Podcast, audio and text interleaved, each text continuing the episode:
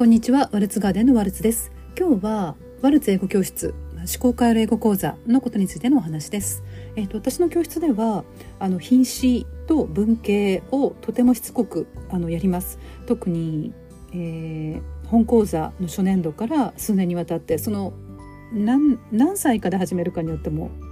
かける年数は違ってくるんですけどもこれをしつこくします。なぜかというと、まあ、その辺はホームページの方にも書いてあるんですけどもやはり英語と日本語の違いですね。英語は型の文、えー、言語なので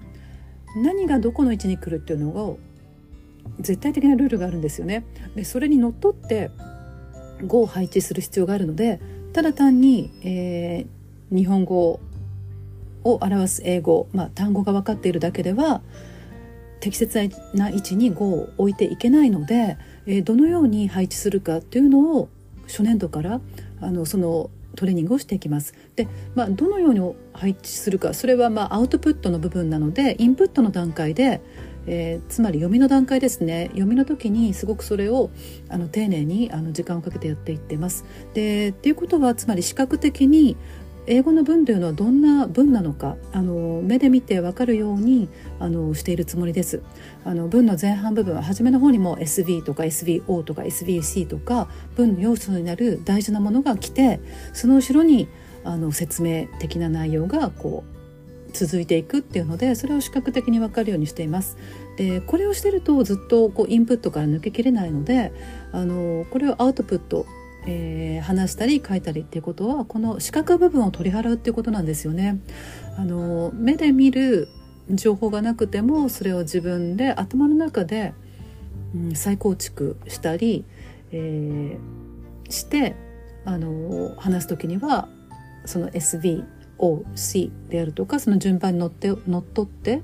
えー、必要であれば説明する語句をどの位置に置くのかとかどんどん後ろにつけていくのかとか、まあ、そういうことになってくるんですよね。もう本当にそれぐらいこうある意味縛りがきつい言語なのであのそれから外れると相手に伝わりにくいとかあの何を言ってるのかいまいち捉えにくいあの発言になったり文章になるのでそこのところをやっています。でそうですね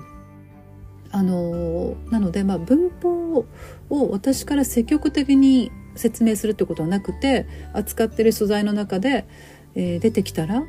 あのその時に説明をしたり、えー、でもただ説明するだけじゃなくてあの必ず紐付けているのはこのこの項目というかこの今やってることは品詞で言うと何の品詞になるのか。つまりあの主語には主語になれる品詞述語には述語になれる品詞目的語には目的語になれる品種保護には保護になれる品種っていうのがもう決まってるんですよ。なのであのいつも品種に置き換えて品種に置き換えるところは何の働きをしているのかっていうのを抑えるのがすごく重要です。なので文法事項が出てきたとしてもあのそれは品種に置き換えてこういう働きをここでしているだからこの位置に来られるということをやっています。はいまあこれは語り語り始めるとなんかずっと話してそうなんですけどもあのメインのキーになるところはこの辺かなと思います。はい今日は以上です、えー、お聞きくださりありがとうございました。